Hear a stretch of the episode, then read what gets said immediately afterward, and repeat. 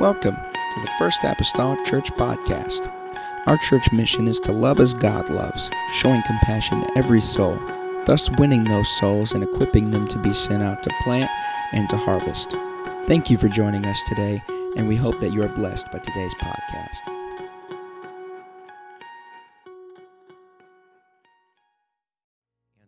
I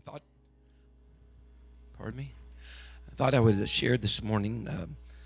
Saturday, I think it was, Chris Sutton came in the side door over here just beside himself. And he said, Pastor, I just got to tell you something. And his right eye for 64 years, virtually not really have seen hardly anything out of that right eye for 64 years. And he said just the other day, he says, I'm catching glimpses of stuff in my peripheral vision, in my right eye. And he was just like, I had to come by and tell you. He said, stand. He had me stand over there, and he covered up his one eye, and he says, I you're not totally clear, but I see you over there. And so we want to thank the Lord. Just pray the promise to pass. Amen. Amen. So he's absolutely excited about it. I couldn't even begin. I mean, for 64 years, if you had something like that happen to you, you'd be excited too. That's exactly right. Be excited. Amen about that. Hallelujah. We have a baptism today. Abigail McBroom is going to be baptized this morning in Jesus' name. And she has just all of her family here to be able to, amen, celebrate in this celebration. And so we have people here from Tennessee today, people here, a person from Nebraska. And so they've just come in from far. Yeah, that's not why I chose the book of Isaiah. It's spelled differently anyway, so nonetheless. But we're glad to have everybody that's here far and wide. And I don't even know how FAC Maryville's operating today without some of the people that's missing from there today. He's probably doing stuff by proxy. I probably got calls and such, but I apologize, Pastor Carpenter, publicly. Isaiah 33 and verse number 7, and just a few verses down. The Bible says, behold, their valiant ones shall cry without. The ambassadors of peace shall weep bitterly. The highways lie waste, the wayfaring man ceaseth. He hath broken the covenant, he hath despised the cities, he regardeth no man. The earth mourneth and languisheth. Lebanon is ashamed and hewn down. Sharon is like a wilderness, and Bashan and Carmel shake off their fruits. Now will I rise, saith the Lord. Now will I be exalted. Now will I lift up myself. So there's just a passage here of some things that have just totally broken down and dilapidated and anguish and despair. And then there is the Lord saying he will rise and he will lift himself up. Verse 8 even says that the highways lie waste.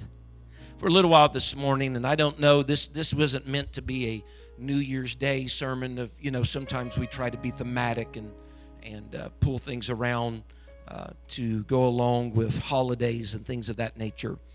But this may still be a point of identity, maybe perhaps for someone from last year to this year. I want to minister this today. Broken roads lead somewhere.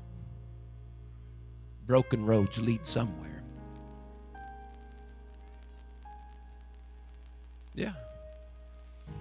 A lot of times we avoid them. A lot of times maybe they are put off where maybe perhaps no one should travel them. But that doesn't negate the fact that they still lead somewhere. Amen. So I want to preach to someone that maybe have dealt with broken roads from 2022 and tell you that they lead still somewhere. Amen. Let's go to the Lord in prayer. Father, I love you today. God, I sense your presence, Lord Jesus, here in this service. God, I pray, Lord, you can take the meager efforts, Lord, of just human flesh, God, and you can just amplify and magnify your spirit. God, I pray, Lord, through even an earthen vessel today, God, minister to a heart, to a soul, strengthen. God, I pray, God, a life, bring an encouragement, come alongside someone today, Lord, hope. I pray, God, could be ministered, Lord, in this place. God, will not fail to thank you and, Lord, appreciate you and acknowledge you, God, for what you accomplished, Lord, through your word. It's a ever-living word. God, it's a true word. God, we accept it as so today. In the lovely name of Jesus Christ that I pray. Amen. And the church say amen. Amen. And you may be seated this morning in Jesus' name. Broken roads lead somewhere. America, your country, the United States, has more than 4 million miles of public roadways. The American Society of Civil Engineers gauges and suggests through their studies that 43% of those roadways are in poor condition or mediocre condition, whether it be falling shoulders that are either on the left or the right of the road, potholes, of course, that we've all encountered from time to time, cracked pavement, even on other roads, even to the degree in some places of sinkholes that are on the roads. They estimate that the cost of repairing such roads would require about $560 billion, that is with a B, $560 billion to repair all these roads that are in such horrid conditions. As a matter of fact, it was the poor condition of roads that inspired what we have and know today as the interstate highway system. Because of the inadequacies of the roads years ago, it resulted in longer travel times. And President Dwight D. Eisenhower supported such a system of an interstate system all across America, because when he was just a young man, in 1919, he was enlisted in the Army of the United States of America, and as an officer, he had the responsibility of traveling from one coast of America to the other coast of America, and it took him 62 days in order to make the trip. And so today we have this interstate highway system that accounts for the interstates themselves for 14,000 miles of road. As a matter of fact, our interstates, many of which that have traveled on them, hopefully, hope you're still not taking the secondary roads, but nonetheless, 1/4 of all vehicles in their traveling in a year happens on the interstate highways. And so the abundance of poor road conditions and the tragedy of poor road conditions have really, in our age, become a metaphor for writers and songwriters alike. Broken roads are a metaphor even for life. We understand what it's like to deal with broken roads. Whenever we start talking about personal heartache and personal sickness and injury and perhaps disappointment and missed opportunities, we label that under the umbrella of broken roads. We understand as people that's a part of the fabric of humanity what broken roads are. For that matter, some of us would even testify and say that if we did not have broken roads, we probably wouldn't have no roads at all. If it wasn't for sickness and disease and injury and disappointment, we probably would not have any roads at all in our life. All of the ingresses and egresses of our life often need repair. It almost matches that 50-50 reality of natural roads that I just spoke of. Our lives many times are subject to, if you will, falling shoulders, potholes, conditions, if you will, where the surface is compromised and you can't get much traction. It's challenging. As a society, we assume very quickly in our world that there's this sense of hopelessness that comes with the brokenness of our lives. We measure our condition as maybe being too bad for repairs. There's just been too much happen on this journey or in this particular area of my life for anything good to come out of that, for anything prosperous or for anything notable, amen, to surface out of that. It's just too bad for repairs. Some of us want to just put the caution tape over that particular road in our life and say, that can't be traveled. That's a road that leads to nowhere. That's a road that is not even connected to destiny. And it seems that we'll put the dead end there. It's a dead end. And so we leave it untraveled. We leave it untracked. However, we must remember that a road is more than just the asphalt and the tar or the concrete or whatever it may be made of or the gravel. A road is a journey. A road is a link between 2 points. It may be the pathway between where you presently are and where you desire to be. For years, Sister McGee and I had traveled the roads and still yet extensively traveled the roads of the United States. And I cannot tell you the number of times that we have come upon construction zones and they've taken 3- and 4-lane or even maybe 2-lane roads, and they've narrowed it down just to 1 lane because the condition is just so bad they're having to resurface and pull up asphalt, lay back down asphalt. And someone might begin to think in their mind, why in the world do they even keep that thing open? Why don't they just close it altogether? And we know that would be a logistical nightmare, but they at all costs at least keep 1 road open, 1 lane open of a broken road, because it still leads to somewhere. It's not that broken roads can't be traveled, and it's not that they're not difficult to travel, and there may even be other routes to travel, but it may be the most direct route to where you need to go. For that matter, it may be the only route to where you need to go. And so while that is true and broken roads are challenging to navigate, and while they can cause damage to vehicles, and while it does cost money to repair them and it can be expensive, and while a traveler on them must travel slower, they still lead somewhere. Several years ago, evangelizing, Don and I was over in the eastern part of Kentucky. Among all the coal mining communities over there were Virginia and West Virginia and Kentucky. Everything just comes together, the state lines all over there. And most roads that you travel in that area are already secondary roads. And you're traveling there, and there's tow trucks, and they have roads over there that are called no-fault roads, that if anything happens on that road, for insurance companies, nobody's at fault because it's just a bad road. And so we were traveling from there one time on our way to Ohio, and we didn't have GPS, we didn't have a Garmin, we didn't have an iPhone. We had the Randy McNally atlas that I've seen my mother-in-law put up several different times about, talking about traveling in the old days. That's what we had. And we were figuring out our best route to go from there to Ohio. And there was this one road that appeared as though it went over the mountain rather than around the mountain. It looked like the quickest route, the shortest route. That was going to be our route, because I'm interested in getting there as quick as possible, the shortest route. And so we started traveling from eastern Kentucky, and we came to the road. At that time, the only thing we had was our dually truck. We came to the road. We turned right on it. We didn't even get a quarter mile into that road. That both tires of my dually truck was on each side of the ditch of the full width of the road. And it looked part asphalt, part gravel, and part I don't know what else, roadkill probably. But nonetheless, it was just a broken road. And I backed back down that road, and then we took the route that went around the mountain rather than over the mountain. And I remember being a little frustrated about that because I want to make the quickest route to Ohio. And I remember saying quite specifically, why in the world do they have that thing even on the map? Because even a broken road leads to somewhere. Isaiah describes the condition of his time. The Bible says that the highway lie waste. The wayfaring man ceaseth. Other versions of the Bible say it like this, that the highways are deserted, or the highways are dangerous. Some interpret it as the highways shall be broken down, or your roads lie in ruins.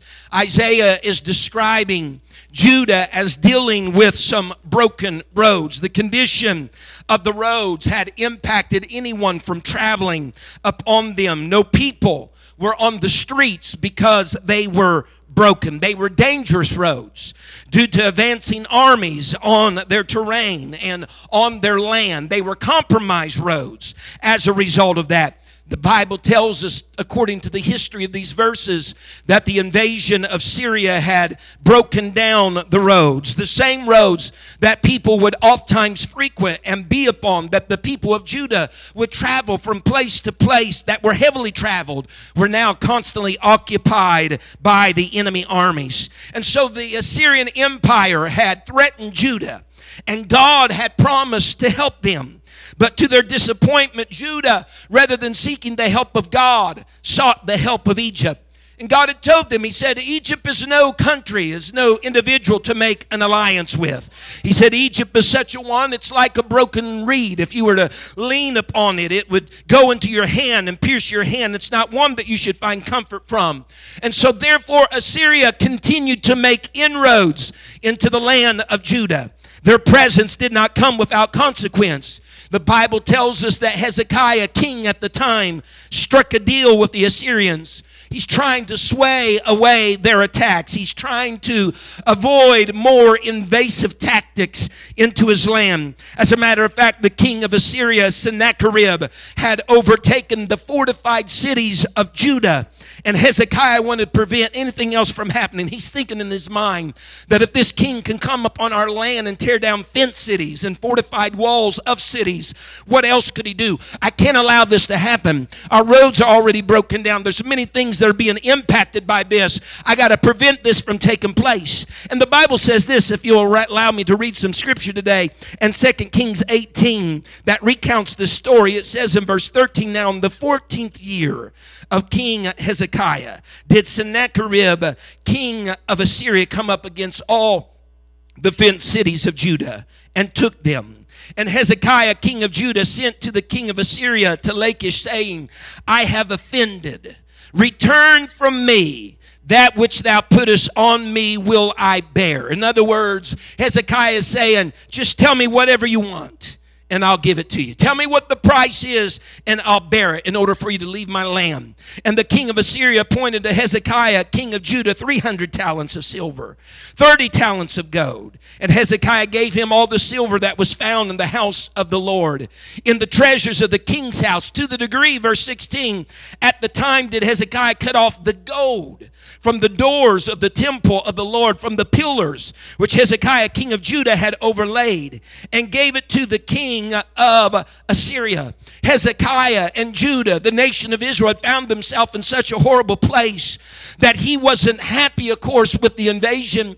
He wasn't happy, of course, with the condition of the people, the condition of the fortified walls, with the armies in the land. He wasn't satisfied with the broken roads, if I could say, and the cost and the number of them that were severely damaged and the repairs that would be overwhelming to do. He wasn't satisfied with all of that. For that matter, the people had even stopped traveling the roads because of the brokenness of the roads. And so Hezekiah just says to the king of Assyria, he says, name the price and I'll pay it. Just how much will it cost in order for this brokenness to end? Just tell me the price tag. Just tell me what I got to pay in order to get things back to normal. Just tell me what I got to pay that I can find that place of origin where, you know, it's puffy clouds again and I feel good again and my emotions are not all over the map again. Just tell me the price, whatever it is, to end these brokenness and these broken roads. And yet the Bible says the price from Assyria that they wanted of Hezekiah was really more than what Hezekiah could spend alone. The Bible says that he gave all the silver of the king's house. He gave them all the silver that was in the house of the Lord, to the degree the Bible says that he was cutting off gold, cutting gold off the temple doors for the purpose that if I can pay this, then they'll stop trampling my roads. If I can pay this, then I won't have to worry about another broken down wall. If I can pay this, I don't have to worry about my emotions, if you will, being compromised about all of this all over again. But the fact of the matter was this, folks, that Hezekiah had reached a very dangerous impact because he was willing to cut gold off the doors of the temple just to escape a broken road. He was willing to, if you will, devalue the house of God just for the purpose of escaping another broken road. He says, I'll bear the cost. When I do this, the heartache will leave. When I do this, the losses will be over. When I do this, the disappointment will no longer knock on my door. But I'm here to tell somebody this morning, the answer to the brokenness and the answer to the broken roads is not devaluing the house of God that's in your life. The answer is not to avoid the road. The answer is not found in some ridiculous agreement with an adversary. I understand today there's some things we just would rather not go through. We would rather not face. We wish we never experienced. But the fact of the matter is, making a compromise, making a deal, that's not what's going to cure it. Sometimes you just got to travel the broken road because it leads to somewhere.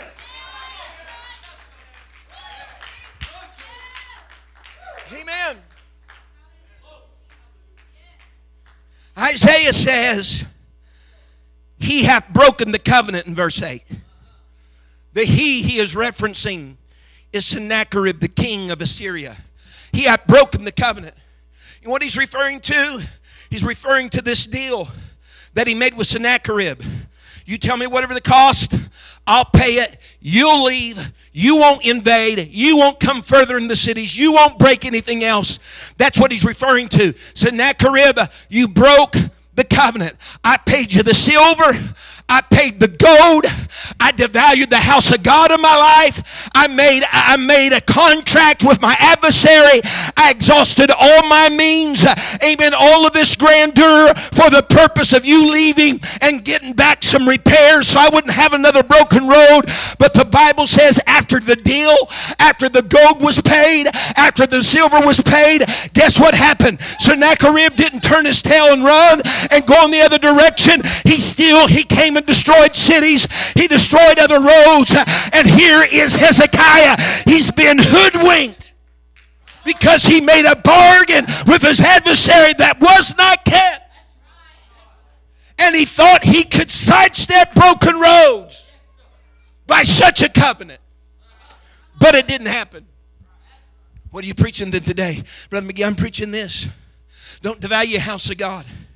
Because if the adversary says he'll leave you alone after that, he's still going to bother you. If you think you ain't going to face no more heartache, if you would just let up here, guess what? Whether you're in church or out of church, there's heartache. Whether you're in church or out of church, you're going to experience loss. Whether you're in church or out of church, you're going to have disappointment. Whether you're in church or out of church, you're going to be at a hospital bed somewhere. It doesn't matter. There's broken roads whether you're in it or whether you're out it. The difference is that you have somebody to walk the road with you. Even in its state of brokenness, they lead.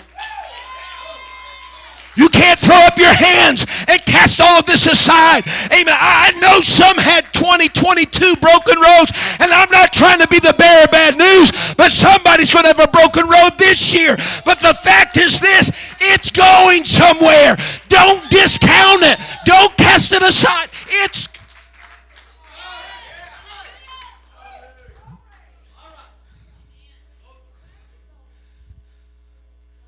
The answer to the brokenness is, again, not cutting the precious off the holy. It's not, we get desperate sometimes. I'll strike a deal with the adversary. Enemy, if I do this, you do that. Like we serve ultimatums on both sides. We do it with God and we do it with the adversary. You do this and I'll do that. And I feel this morning the Holy Ghost, that someone needs to hear emphatically, though, that your answer to your broken road is not ignoring it.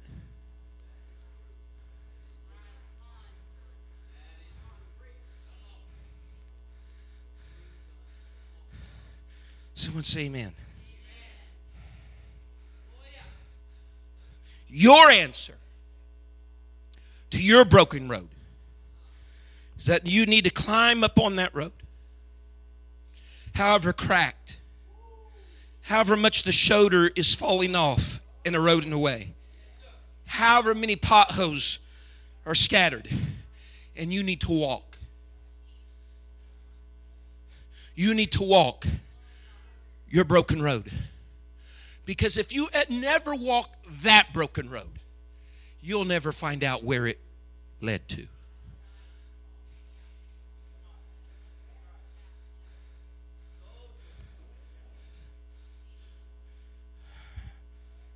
If anybody, if your adversary tells you, I'll stop if you do this, you've been deceived.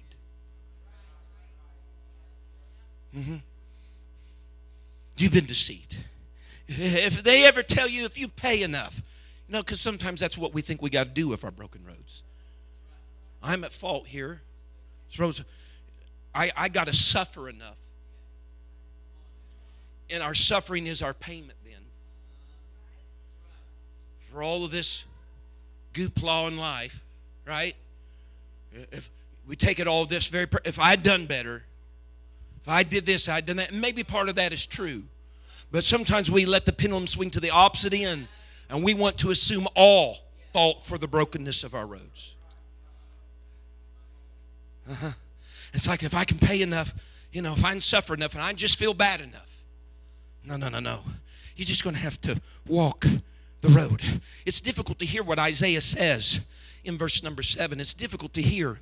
But Isaiah says that the valiant ones would cry. Valiant, the word valiant there, it is interpreted in the original language of the Greek that these are the lions of God. The lions of God. In other words, for modern day terminology, it would be this: the heroes. The heroes are crying. The heroes are weeping bitterly.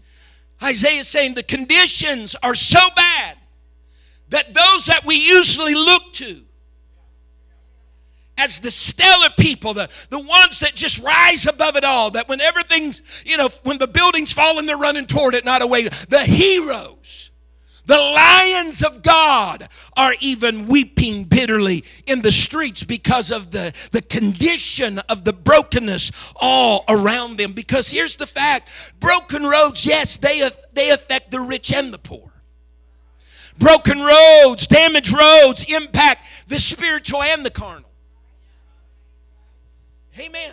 It impacts both. It influences the young and the old. Even the heroes. Amen. The Isaiah is speaking of Scripture. Even these that we think they've never faced a bad day. You know, it's like they have superpowers. They're the greatest of the great. He says even the heroes are shedding a tear because they're dealing with the same broken roads that the common man, as we would see it, is dealing with. And it's not a pretty picture around Judah. It's not a pretty picture around Jerusalem. The Bible says, if you skip on down to verse number 9, it tells us the condition of the land. It says Lebanon, which was a place typically and usually filled with grand cedar and fir trees. That's the reason why when you see the building of the temple or Solomon's house, they're all the time getting timber from Lebanon. They're having cedar shipped in and they're having fir shipped in, because it's a land of timber and trees and cedars and firs. But the Bible says Lebanon is hewn down. What's it meaning? Its trees have been laid flat. These notable, expensive woods have been laid flat in the forest. He says these other things concerning the land, that Sharon, which was a typically very rich and very fertile area of ground for producing harvest, that Sharon is a wilderness. She's barren. It seems like there's no fruitfulness. Nothing's growing there. It's barren here and there. This is all because of the armies and the invasion and the brokenness of life and the brokenness of roads and the brokenness of what they were experiencing. He said the fruits of Bashan and Carmel, they're all shaken down. Everything is dilapidated. Everything is fallen. All that we see on every hand is brokenness, brokenness. Isaiah says, I see a scene of brokenness. There's no hope even among the heroes. And if things didn't get better, Hezekiah says, well, I guess I'm going to have to sacrifice the temple preciousness for it. And that even didn't cure it. It's horrid. Yeah. It's a nightmare. Yeah. Right? So no one wants to continue. You know, I can handle a few miles of broken road. Right? You know, you're in your car and you're weaving to the left and you're weaving to the right and you're trying to miss the trouble spots. But you hit it a few times, the tire goes down, the whole suspension system, you're jarred. I can handle a few miles, but it's like, you know, you ever found out that the right lane just sometimes is broken down? You're like, I'm going to go in the left lane, although I know you're only supposed to be there if you're going faster than everybody. But you're saying, I'm going to travel there because that is just so broken. So we can all handle maybe a mile or two of brokenness, but somewhere along the way, it's like, man, is this ever going to change? Things were at such a stage for Isaiah and Hezekiah, yet the Bible says in verse number 10, Isaiah has been talking to us, but now the voice of God comes to us in these verses. He says, and now, everybody say now. Now will I rise. saith the Lord. Now will I be exalted. Now will I lift up myself. Wait a minute. I've read for verses. Heroes are in bad condition. Roads are bad condition. The wilderness where it used to be fruitful is there. I've read about trees being, Lord, I'm reading all this heartache, all this despair, and out of the middle of all this now, the Spirit of the Lord rises up and says, now will I rise? Now will I be exalted? Now will I be lifted up? What has happened? All of this brokenness, this broken road, if you will, has led us to the now. All of everything being broken down and torn and dilapidated had led us to the now. Of him rising, being exalted, and lifting himself up. If I could say it like this, God is meeting his people in their mess. God is meeting his people on their broken road. If I can state it like this morning, you want to know where every broken road leads to? You want to know the destiny of every broken road? You want to know the destiny of every hardship, of everything that didn't go as you planned? You want to know where it leads? It leads to a now of the Savior arising, of him being exalted, of him stepping into your life and into your situation and into your brokenness. But you got to walk it to get to the now. You got to go through the wilderness to get to the now. You got to go through the brokenness. You got to go to the hewn down forest to get to the broken roads lead to him.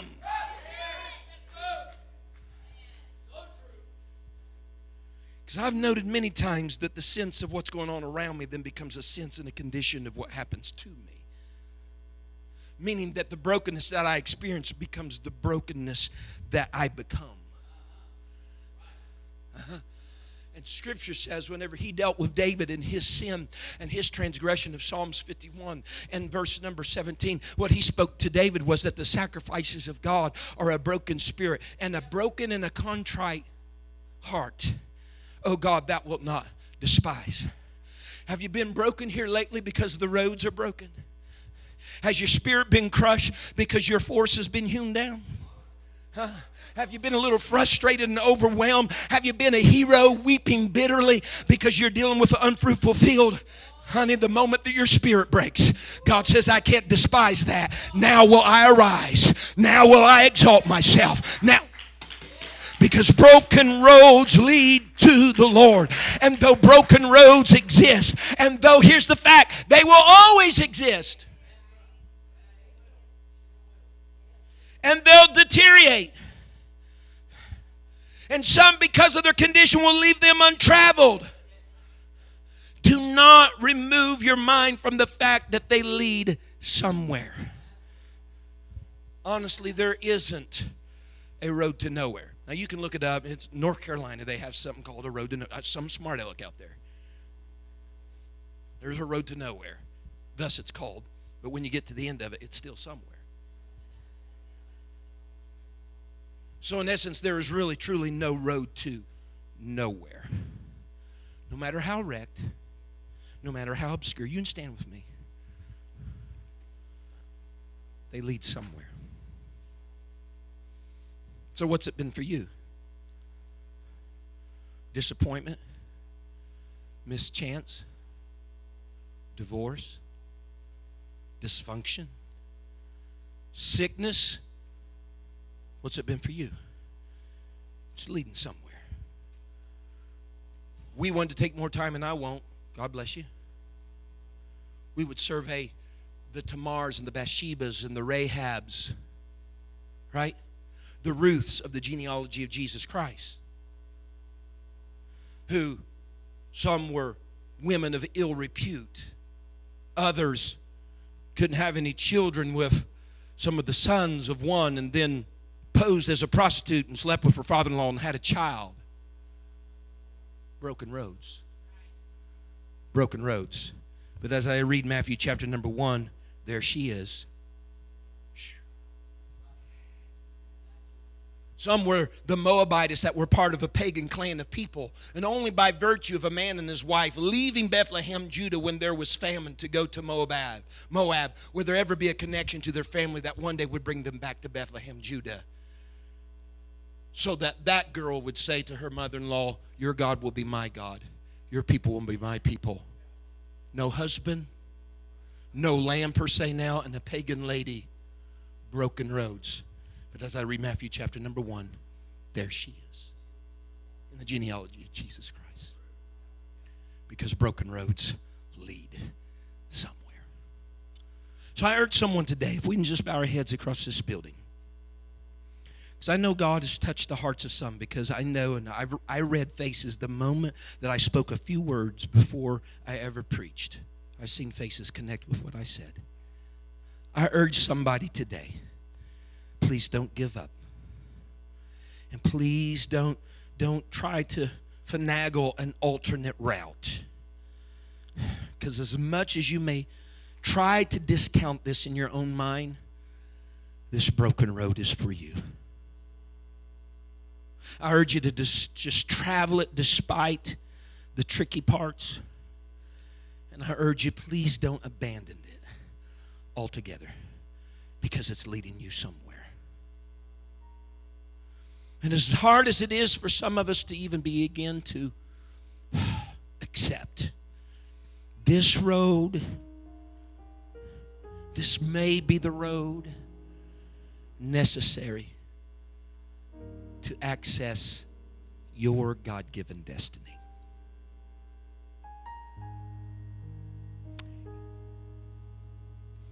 Contrary to what we may think, even dead ends lead to somewhere. Even dead ends lead to somewhere. Streets with a cul-de-sac at the end, that's still somewhere. Broken roads. These altars are open today. And I know, as I said, I know there's been at least a couple people that's connected with what I said today. And I'm telling you, sir or ma'am, just walk that road. Yeah, your pace may have to be a little slower because of conditions, but just walk that road. And I know we would like to somehow come to a contract table and just contract all of the ills away, contract all of the negative away. Just let it disappear and subside. But this road's made for you. Travel it till you're now. Travel it to the moment of Him arising and being lifted up and exalting Himself in the middle of your brokenness, your wilderness, or whatever it may be. I guarantee you He'll meet you there.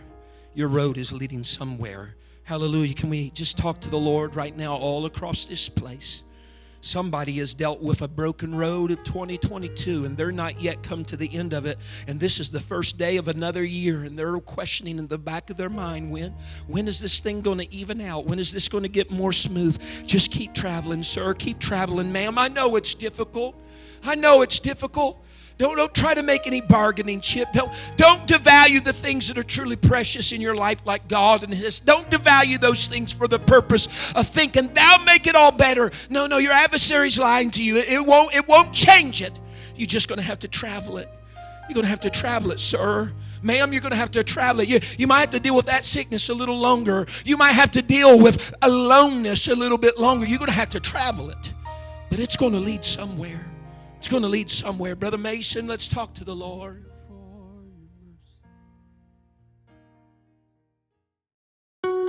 Thank you for listening. If you would like more information about our services and activities, you can find us on Facebook, Instagram, and Twitter with the username FACMC. Again, that's FACMC. Thank you, and have a blessed day.